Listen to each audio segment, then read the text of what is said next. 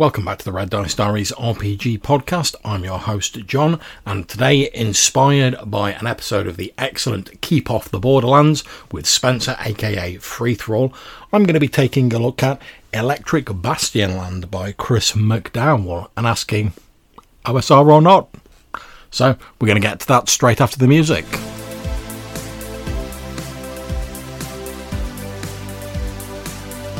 So, before we start, let me just start out this episode by saying that Electric Bastionland isn't my favourite RPG book, although I own a copy of it, obviously. And that's not to say there's anything wrong with it, it just doesn't particularly butter my biscuits. So now you might be thinking, But John, if you don't like this book, why are you bothering doing an episode about it? Or are we just going to have to put up with an episode listening to you moaning on about how you don't like it? Well, fear ye not, hypothetical listener. That's not my intent with this episode at all. After all, the idea of OSR October is to talk about things you enjoy. And I thought, well, it'd be very easy for me just to go on about all of the RPG books that I'm really, really fond of, but I sort of do that anyway in the podcast. And then when I was listening to an episode of Spencer's podcast, Keep Off the Borderlands, where he read out a post from Chris McDowell's blog, I believe, where the author himself was talking about whether he thought Electric Bastionland was OSR or not. I thought, you know what? Maybe I should go back and have a look at it. And instead of focusing on the things I don't like about it, like the, the large font size or the fact that it seems to be unnecessarily padded to me, making the book more expensive. Instead of that, I'm going to focus on the things I do like about it and whether I think it's OSR or not. So, without further delay, let's dive into it. And we start off with a nice sort of summary of creating a character. There are only three ability scores in this strength, dex, and charisma. You roll 3d6 for them. So far, so old school, although some of the abilities are missing but that's fair enough. You don't have to be identical to old school games. You start off with hit protection points, hit points by another name. I mean, they even have the same acronym for them, which is obviously HP. Now, one of the things I like next is that as a starting group of heroes, you have a debt of £10,000, since that seems to be the currency in here and the failed career, which we'll get into a bit, of the youngest player specifies the debt holder that you owe money to. Now, I quite like this. I've been sort of quite open about the fact that I'm not generally fond of coming up with pages upon pages of extensive background material before you get into the game. I like stuff that comes up in play, and this seems to hit a nice sweet spot for me where it gives you a little bit of guidance at the start but it doesn't create too much stuff. You know, you mainly explore it as it's going on. It's just there to frame your group. You apparently also roll up a character that is also leading an expedition for whatever treasure you're seeking. So there's a bit of inbuilt rivalry there.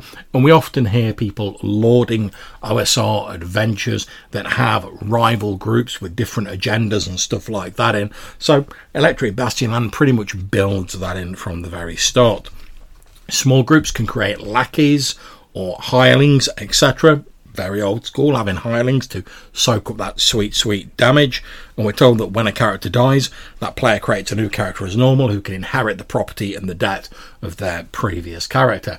And I'm pretty sure I remember quite a few retro clones and old school games dealing with like leaving a will and an inheritance to obviously following characters as a way of like not losing all of your loot when you die.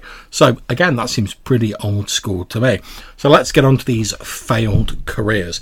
And in this, you consult a table where you basically reference your highest and lowest ability score, and that tells you what failed career you have. We then get a basic two page spread on how the rules work and what the goal is. Your treasure hunters, the conductor, which is what they call the GM in this, gives you a tip off to a piece of treasure somewhere dangerous. The goal is to bring it back for sale. And you might say, well, that seems unnecessarily restrictive.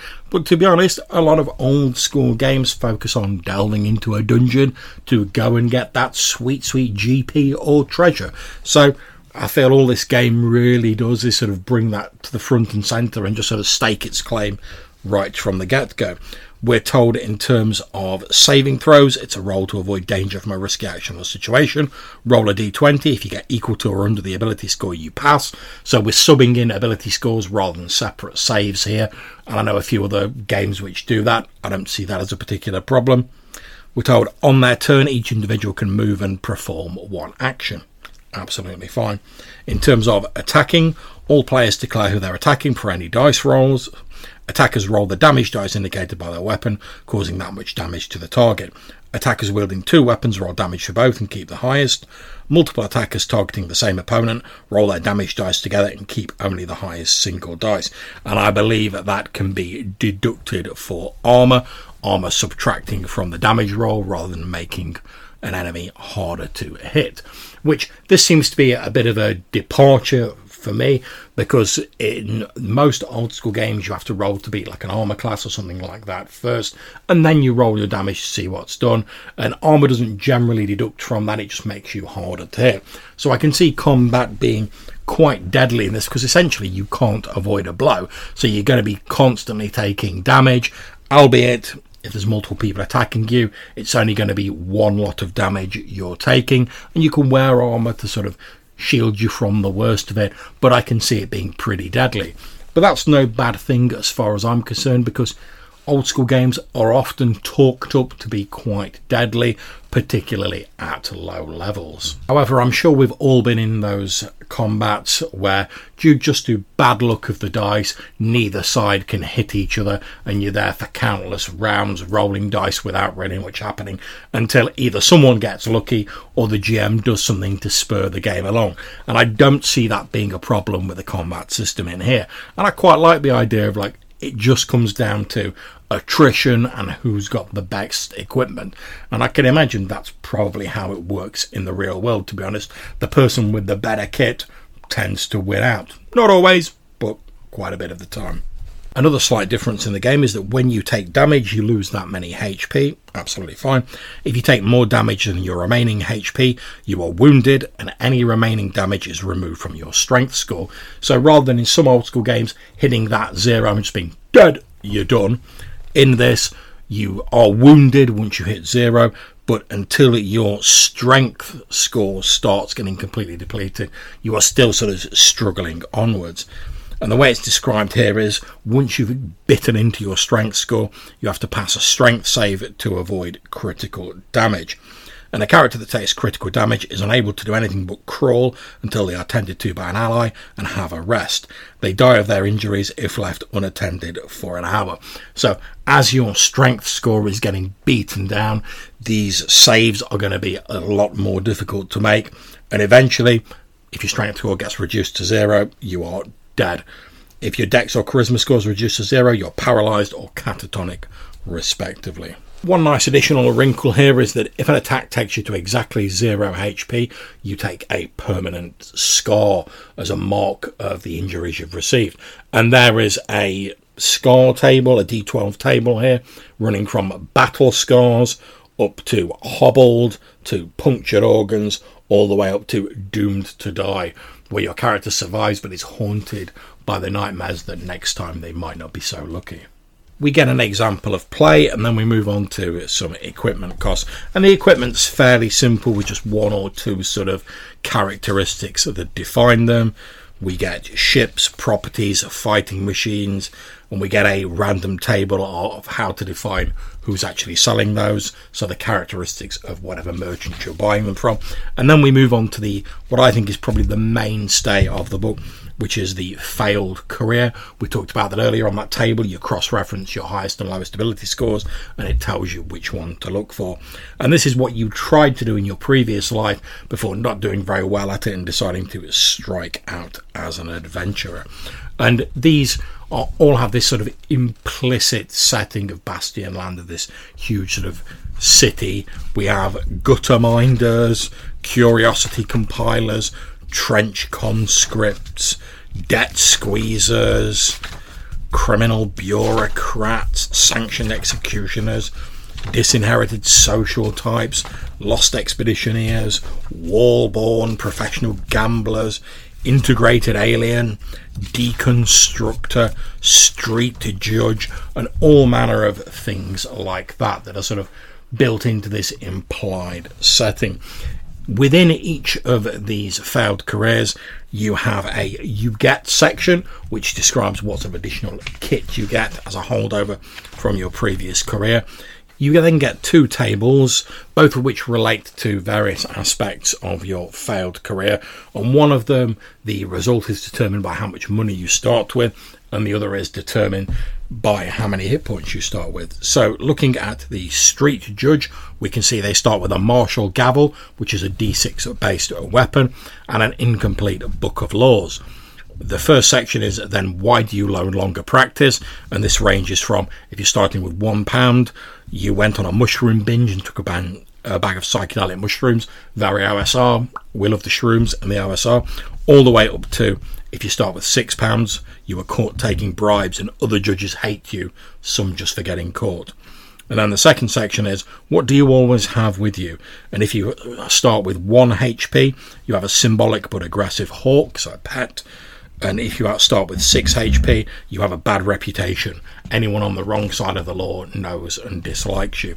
So, this is a nice sort of subtle way of balancing things out where if you have more money and more HP, you tend to start off with worse consequences from your failed career. Whereas if you start off with lower HP and lower money, you tend to get, I suppose, a slightly more easy ride when it comes to it. And these careers go up until Oh, let's see where they actually finish. There's, there seems to be like about a hundred of them in here, and they, oh, in fact, there's exactly a hundred of them here, and they go up to page 235 in what is a 333 page book. So you can tell how many of them there are, and each of these is basically a two-page spread. One page is pretty much entirely, well, almost entirely, an image with a large title and then a a little bit which tells you if you're the youngest player who the group's in debt to. And then on the other page you get the equipment list and the two random tables to determine something about your previous failed career. So if we continue past then we get to the conductor's guide the, the GM's section effectively, where it gives you some advice on how to prepare a game, example treasures and stuff like that. And then we get into what I consider to be one of the more OSR ish elements of it. We get some random tables of game inspiration, and whether you agree or not, it's hard to deny that random tables have been a part of OSR games since God was a boy.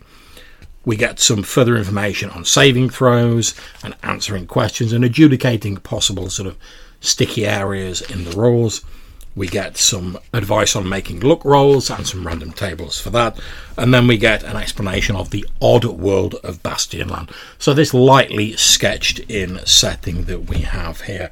And we're told that it's a world without maps. Bastion sprawls and changes so quickly that maps are obsolete.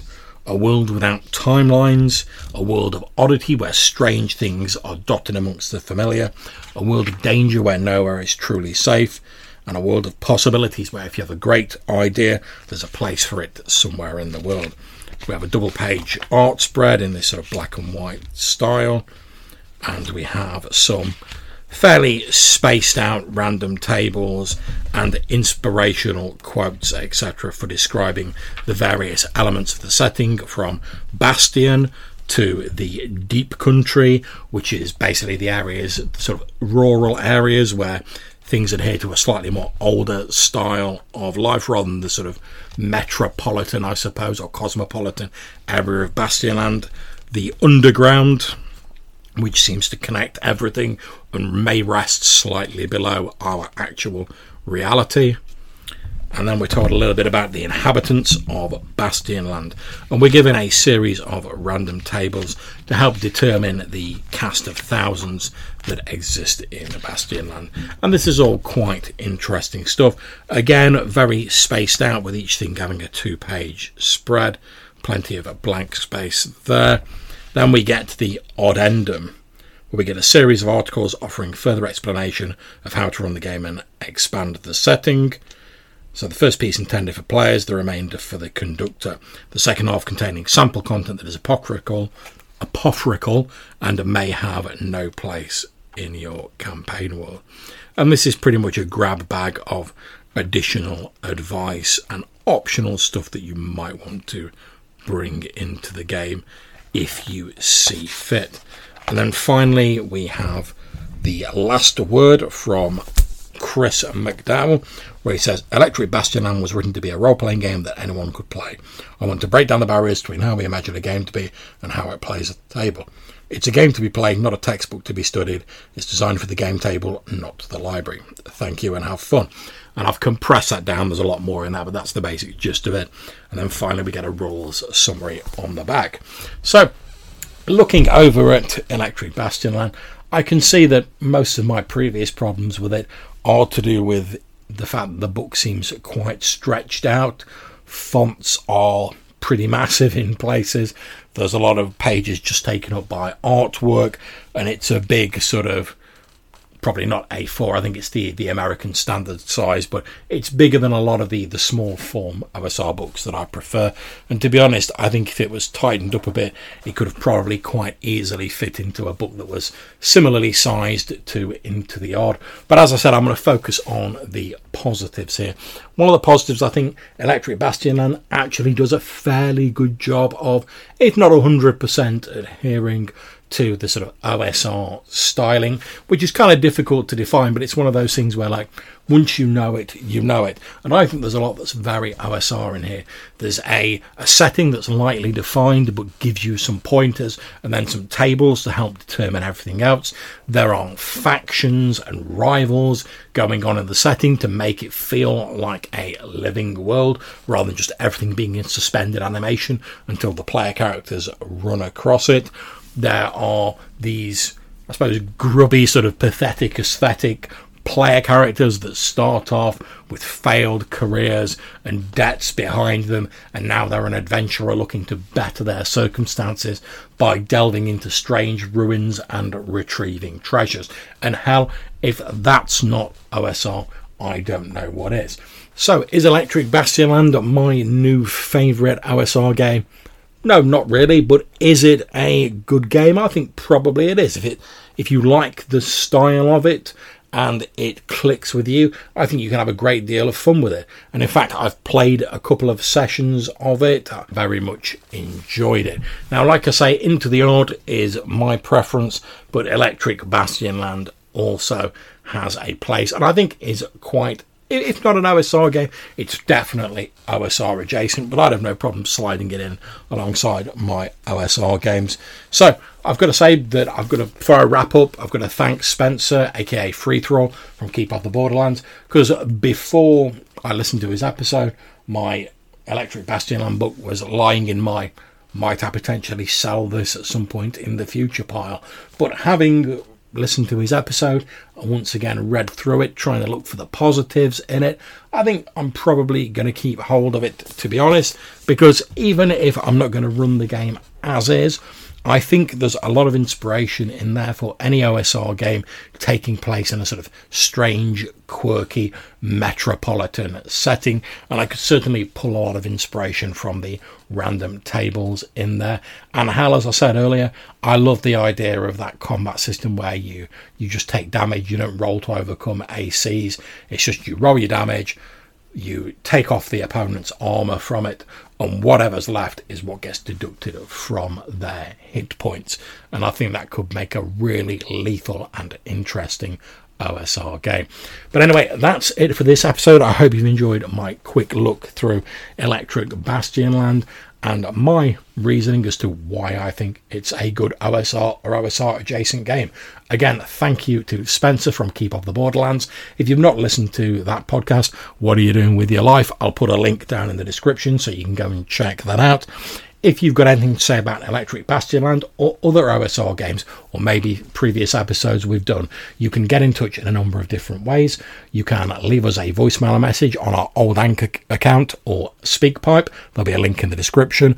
Or you can send us an email, either with just a standard text email or an MP3 file attached, and you can send that to rddrpgpodcast at gmail.com. So until we see you again, take care, stay safe, and whatever you're playing out there, have fun.